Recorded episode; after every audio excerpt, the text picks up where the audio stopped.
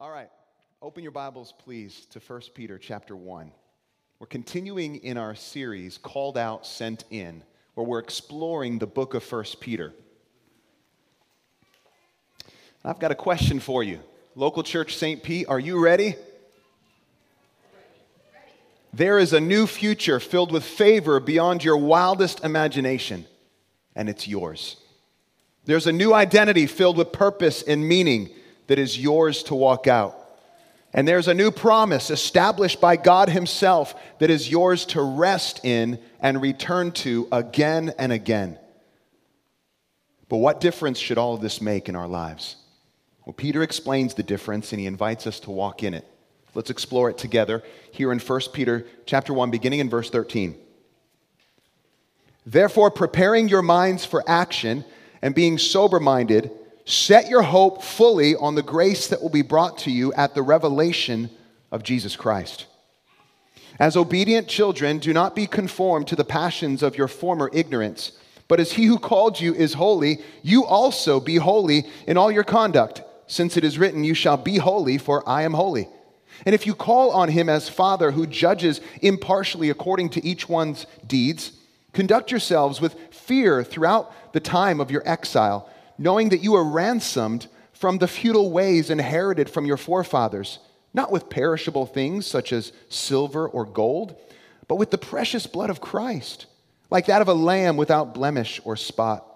He was foreknown before the foundation of the world, but was made manifest in the last times for the sake of you, who through him are believers in God, who raised him from the dead and gave him glory, so that your faith and hope are in God having purified your souls by your obedience to the truth for a sincere brotherly love, love one another earnestly from a pure heart, since you have been born again, not of perishable seed, but of imperishable, through the living and abiding Word of God.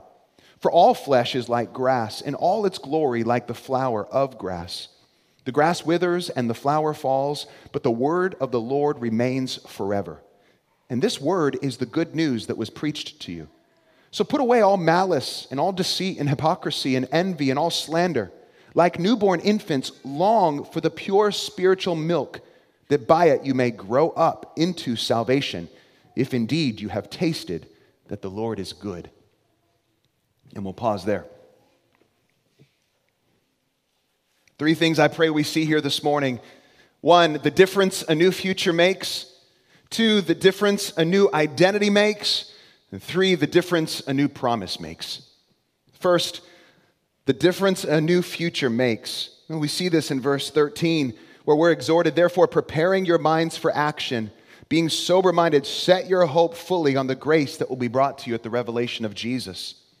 You know, in light of uh, the long awaited for promise of salvation spoken of by the Old Testament prophets for your sake, in light of that long awaited for salvation that was announced to you through the good news about Jesus, remember we just learned about that before this passage.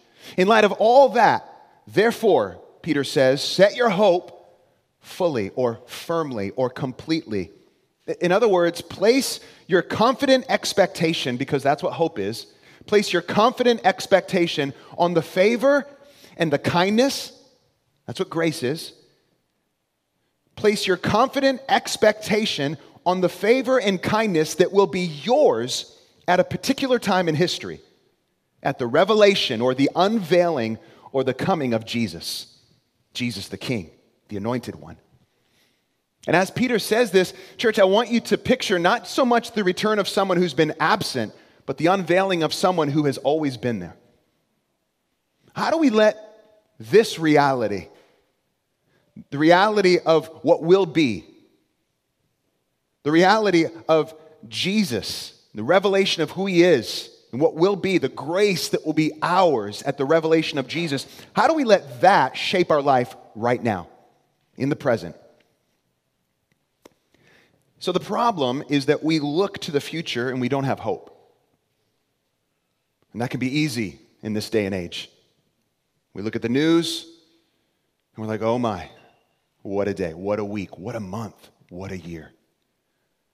And we, we, this crippling fear and anxiety can fill our hearts and our minds. And not to mention your own personal trials and tribulation and suffering and the darkness that we all face individually. But what Peter is saying is your present trial, it might be dark, but your future is bright. And the brightness of what will be has actually already begun to spill into the present.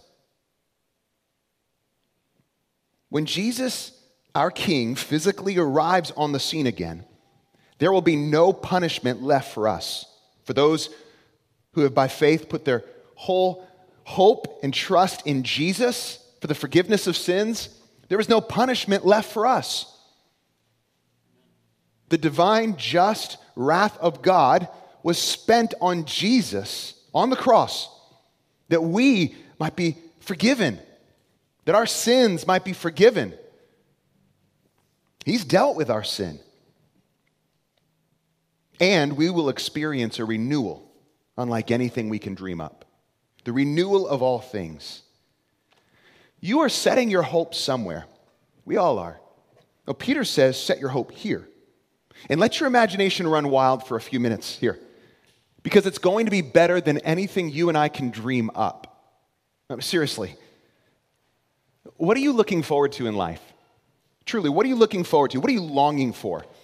Some of you might say, Well, I can't wait to graduate college. Uh, some of you might say, I can't wait to be married. Others, I can't wait to have kids. And others, I can't wait for the kids to move out. But listen, to set your hope fully is like that graduate who has completed all of her requirements and she's just waiting for graduation day with eager expectation and joy. Or maybe it's like a groom waiting for the doors in the back of the church to swing open, revealing his bride. Or maybe it's like driving home to see your family that you haven't seen in a long time. Or maybe it's like the moments leading up to the birth of your child eager expectation. It's knowing that every wrong will be made right and what is broken will be made whole. That's what we have to look forward to. Peter's saying, place your hope there. The grace that will be given to you at the revelation, the unveiling of Jesus. So check it out. Friends who are ravaged by disease and racked with pain will be restored and made new. Injustice, suffering, pain, even death itself will meet their end. The rainbow after the storm, it's shouting it. The long embrace of forgiveness after an argument, it's shouting it. Your salvation in Christ Jesus now, having been made new, is shouting it. There's a day coming. There's grace that we will receive at the unveiling of Jesus that's beyond comprehension. So, is there an I can't wait attitude as you consider these things? Peter wants there to be. I want there to be for myself and for you. Look at what John says, 1 John chapter 3, because Peter's not the only one with this kind of expectation at the unveiling of Jesus. Look what John says in 1 John chapter 3, verse 2. Beloved, we are God's children now, and what we will be has not yet appeared. No, I'm sorry. And what, yeah, and what we will be has not yet appeared, but we know that when he appears, when Jesus appears, we shall be like him. There'll be a transformation that takes place because we shall see him as he is. And everyone who has this hope in him purifies himself as he is pure. And then Paul in Colossians chapter 3 verse 4, he writes, "When Christ, who is your life, appears, then you also will appear with him in glory." There's this eager expectation not only in Peter but in John and in Paul, the New Testament authors, of what will be. Here's a new future for us It's incorruptible, imperishable, it's guarded, it's kept in heaven for you. Oh, there's so much in store. And this involves preparing your minds for action, Peter says. Verse 13, therefore, preparing your minds for action, or literally, it means girding up the loins of your mind, which is maybe one of the strangest phrases I've ever said. girding up the loins of your mind. There, I said it again. But the, the idea here is, is again, it's taken from that ancient story of Israel. The night of their exodus out of Egypt, they were to be ready, ready with the, their cloak tucked into their belt as they ate the Passover meal. And so when you gird up the loins of your mind, you are ready to run. You're ready to move. You're ready to receive. In other words, there's no room for indifference or inaction. Gird up the loins of your minds. Prepare your minds for action. In Luke chapter 12, Jesus actually uses the same imagery uh, of girding up the loins of your mind to communicate the kind of lifestyle of those who are living for the kingdom of God and waiting for the return of Jesus. Look with me in Luke chapter 12, verse 35. Stay dressed for action. There it is, there's the idea. Prepare your minds for action. Stay dressed for action and keep your lamps burning. And be like men who are waiting for their master to come home. There's this eager expectation. There's a knowledge that the master is going to come home. I'm not going to live however I want during this time.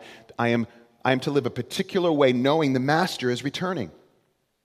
He's going to come home from the wedding feast so that they may open up the door to him at once when he comes and knocks. Blessed are those servants whom the master finds awake when he comes. Truly, I say to you, he will dress himself for service and have them recline at table, and he, the master, will come and serve them. Look at verse 40. You also must be ready. Be ready. For what? For the Son of Man. For the Son of Man is coming at an hour you do not expect.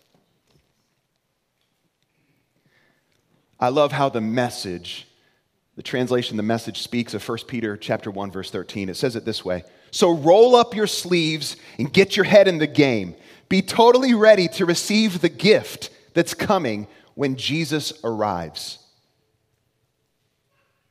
Live ready.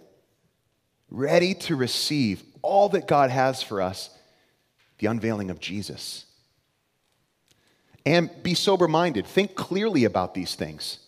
Someone who's drunk falls under the influence, falls under the sway of that substance, and it impacts their thoughts and behavior. Be sober minded, Peter says.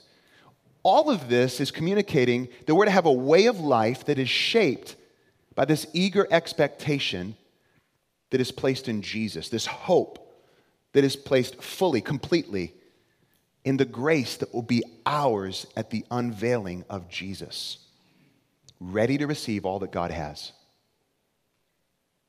It's a new future, it's ours. Second, the difference a new identity makes. Peter goes on to say, as obedient children, in light, essentially saying, in light of who you are, in light of who you've become, you are now children of God in light of this new identity that was accomplished through Jesus, you don't live, don't act, don't behave like you used to. He says, don't be conformed to the passions, these longings, these desires of your former ignorance. In other words, you didn't know any better then, but you do now. You've been made new. And so walk out this newness. Be who you are now, obedient children. Something similar is said in Romans chapter 12. Paul is writing to the church in Rome, and he's just talked about the beauty of the gospel, Uh, the beauty of what Jesus accomplished. And then in chapter 12, he says in verse 1 I appeal to you, therefore, in light of all that I've just said, brothers, by the mercies of God, to present your bodies, your very selves, as a living sacrifice, holy and acceptable to God which is your spiritual worship. It's your reasonable response to the reality of God's mercy. Do not be conformed to this world, but be transformed. There's this metamorphosis. Be transformed. How? By the renewal of your mind, that by testing you may discern what is the will of God, what is good and acceptable and perfect. This is how you're to live now, is what Paul was saying to the Romans. And, and that's what Peter is saying. In view of this new identity as children of God, now live. Live out your new identity. And there's warning here. He says, Don't be conformed to the passions of your former ignorance, which means it can happen. You can fall prey to these old passions again. Every one of us in this room can fall prey to them.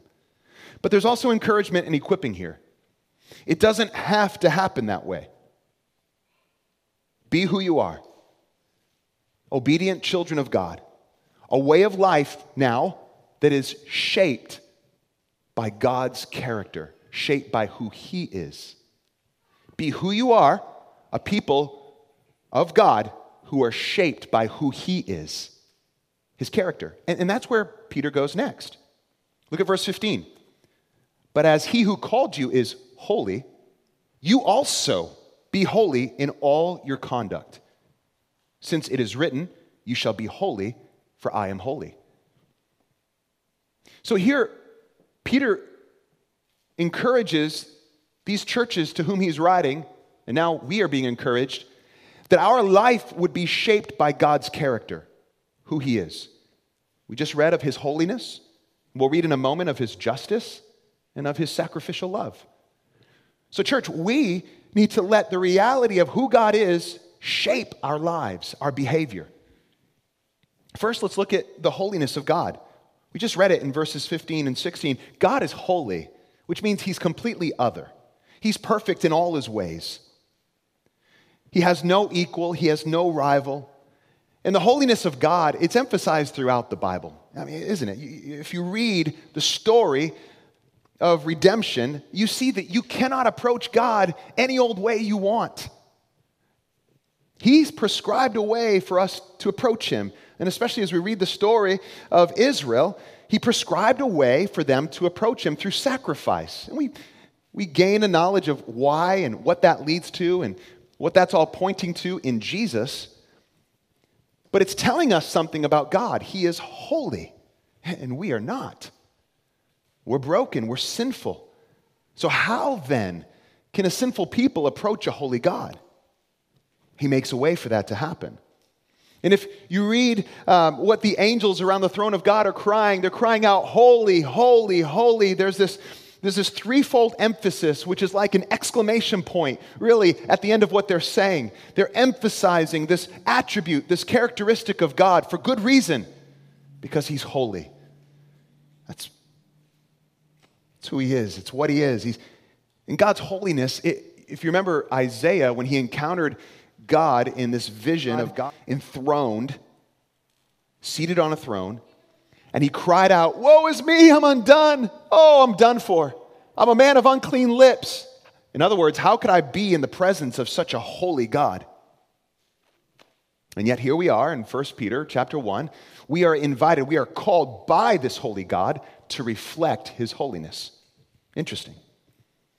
Because children reflect their parents. We're in a new family. You are part of a new family now. You're called to live a, radically different life than the one you used to live. It's not going to be normal for others to see you doing this. It will not be applauded by everyone around you, and it will not be easy. But it is the calling on your life. We talked about this, this new future that we have and this posture of saying, I'm ready to receive all that you have for me, God. All the grace that will be mine that is revealed in Christ Jesus when he returns. But here the posture is one of saying, I'm ready, God. I'm ready to reflect who you are to a watching world. As obedient children, I'm ready to walk in holiness. We won't do this perfectly. But are we striving? Are we striving to reflect the reality that God is present in our lives? Do we want to live a life set apart for God? Every area of our life. His holiness should shape us.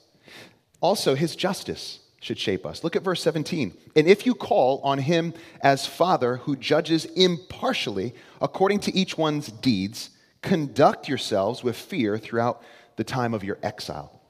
So while you're living as sojourners, as pilgrims in this, this, this place that is not your long term home, um, conduct yourselves in a particular way. Live in the fear of God. Well, how, how can Peter say that? Are we supposed to live in the fear of the Lord? I mean, I thought John said perfect love casts out all fear. I mean, what's the deal here? Well, he's talking about God's righteousness. He's saying, don't forget that you're calling on the just judge of all, and he is impartial, he is fair, he's unbiased, he doesn't take bribes. So live in fear. Live with an awe and a deep reverence and appreciation for God. Don't live indifferent or unconcerned about his desires for your life. Don't do that. You won't get away with it if you do. I mean, did you know that it's good to fear God? Proverbs tells us the fear of the Lord is the beginning of wisdom. But we don't, we don't fear God in that He's going, it's not a paralyzing fear. It's actually an equipping, life shaping fear. It's a reverence and awe that drives us. We, we understand that He is completely set apart and holy, that He's just in all of His ways. And His justice is a good thing, but it also could shake us a little bit. And then we see His love. Verse 18, knowing that you were ransomed from the futile ways inherited from your forefathers, not with perishable things such as silver or gold, but with the precious blood of Christ. Knowing you were ransomed, ransom means redeemed or rescued, bought out, bought back. It's like purchasing someone out of slavery or releasing a prisoner of war out of captivity. I mean, that, that's the idea here. Jesus himself said in Mark 10, the Son of Man came to give his life as a ransom for many. And that's why Jesus came to give his life as a ransom, to purchase us out. Out of what? Out of our brokenness, out of our sin, out of this way that has been inherited from our forefathers. And he's brought us out of a meaningless, empty place of despair, but he brings us into a place of significance and purpose and value. That's what he does. And he does this not with perishable things like gold or silver, but through the precious blood of Christ. And, if you notice the language of verse 19, like that of a lamb without blemish or spot. The language is actually reminiscent again of that Passover feast, the Passover lamb in the story of Israel's exodus out of Egypt. Again, why does Peter keep doing this? Why does he keep going to the, the story of Israel? Well, it's because he's helping the church understand their identity. He's helping the churches to whom he's writing understand who they are. And if you remember, last week we talked about how important it is to understand who we are in Christ Jesus. He's helping the church also see how their story fits into the greater story, the narrative of redemptive history. He's helping them see how Jesus is the true Passover lamb and what it means for their life. And I hope you're beginning to see that more and more. It's a way of life shaped by God's character, who He is, ready to reflect who He is. We have a new future, we have a new identity. And finally, the difference a new promise makes. Where does He go next? Look at verse 23. Since you have been born again, not of a perishable seed, but of imperishable through the living and abiding Word of God. So Peter all of a sudden uses a farming illustration about seed that perishes and seed that doesn't. And then he quotes Isaiah 40, verses 6 through 8. It talks about all flesh is compared with grass and its glory like a flower that withers. But in comparison to that, the word of the Lord remains forever. It's permanent. And then in verse 25, we see that this word that Peter's referring to is the good news that was preached to you. This is the announcement of Jesus. It's the gospel. The word is the gospel, the good news about Jesus. Jesus, our King, the Christ. This is new covenant promises, new promises established through the death and resurrection of Jesus. And Peter's making a comparison. Everything else withers and fades, but not this not the Word of God, not the gospel, not these new promises that are found in Jesus. And then he uses a metaphor with milk. Milk becomes this metaphor for the Word of God. Look with me in chapter 2, verse 2. Like newborn infants, long for the pure spiritual milk, that by it you may grow up into salvation. Again, milk is this metaphor for those promises that are found in Jesus the Word of God. And it's yours to rest in and return to again and again. But, church, are you? Are you turning to the gospel again and again and again? You don't ever want to move away from it. You will never outgrow it. We are always finding new facets of the gospel that we stand in awe of. And even those that we've already been made aware of, eh, we, we celebrate again and again and again. Oh, you hear it in songs. We do it with communion. Why do we do this so often? To proclaim, to celebrate, to remember, to center our lives once again on the finished work of Jesus for our, for our sake. So we rest in it and we return to it again and again. You don't ever want to move away from it. Have you ever seen a newborn baby and what they're capable of when they're hungry? This is the illustration that Peter uses. That baby returns again and again to what nourishes and satisfies and somehow knows how to get there. Have you tasted the goodness of God in Jesus? If you have, you're going to want more. Have you tasted the goodness of God? Do you have a growing appetite for more? If so, it's a sign of growth, it's a sign of health. If there's no appetite, if there's no desire growing in your heart for the word, for the gospel, to understand Christ and all of his beauty and glory, then, then let that be a flag, a red flag. That maybe there's something that is unhealthy going on in your life. Is there a growing appetite for these things, for God's word primarily? Because we are called to a life that is shaped by God's word, shaped by the gospel of his son, the good news of Jesus. And what Peter is now saying is in the midst of this insecure and unstable world, we have these promises that are found in Jesus. They are ones of permanence and power, and these promises now produce a new lifestyle in those who embrace it. What is the lifestyle that it produces a lifestyle of love. Look at verse 22 of chapter 1. Love one another earnestly, deeply. And that implies the greatest effort that you can give with every muscle strained, with intensity and fervency and sincerity. It's saying, I'm ready. I'm ready to give. I'm ready to spend myself. Now, if we, cho- if we choose to hold on to the love that we've received in Christ Jesus, we have to let go of other things. If we choose to walk in this kind of lifestyle, we have to let go of other things. They're found in verse 1 of chapter 2. So put away all malice, all deceit, and hypocrisy, all envy, and all slander. Put them away. You, you can't hold on to those things and love at the same time. A way of life shaped by the permanence and power of God's word.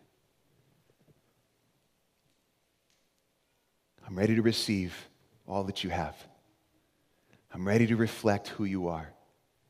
And I'm ready to give love.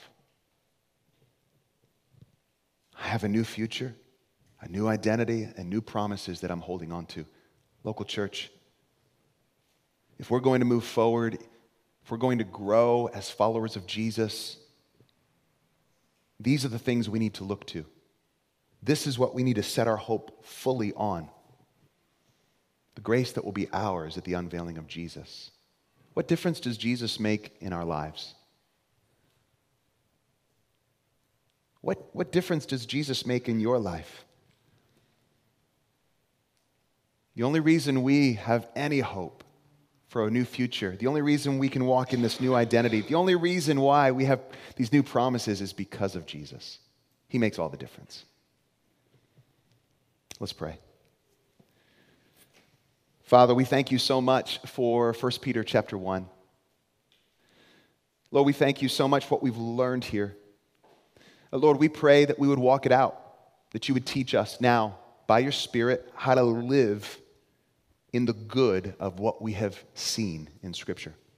We don't want to leave it right here. We don't want to just walk away unchanged. We truly want to be shaped by these things. Would you, Lord, shape us individually and corporately by these truths? And that might require the stepping away from things that we've been doing that we didn't know were wrong. I'm sure that will require that. That will require us owning up to things and walking in repentance and expressing forgiveness. That will require a lot from us, but Lord, you empower us to do it. So help us, Lord. Help us to see your empowerment and your grace to walk out the calling that you've placed on us. We ask these things in Jesus' name. Amen. Amen.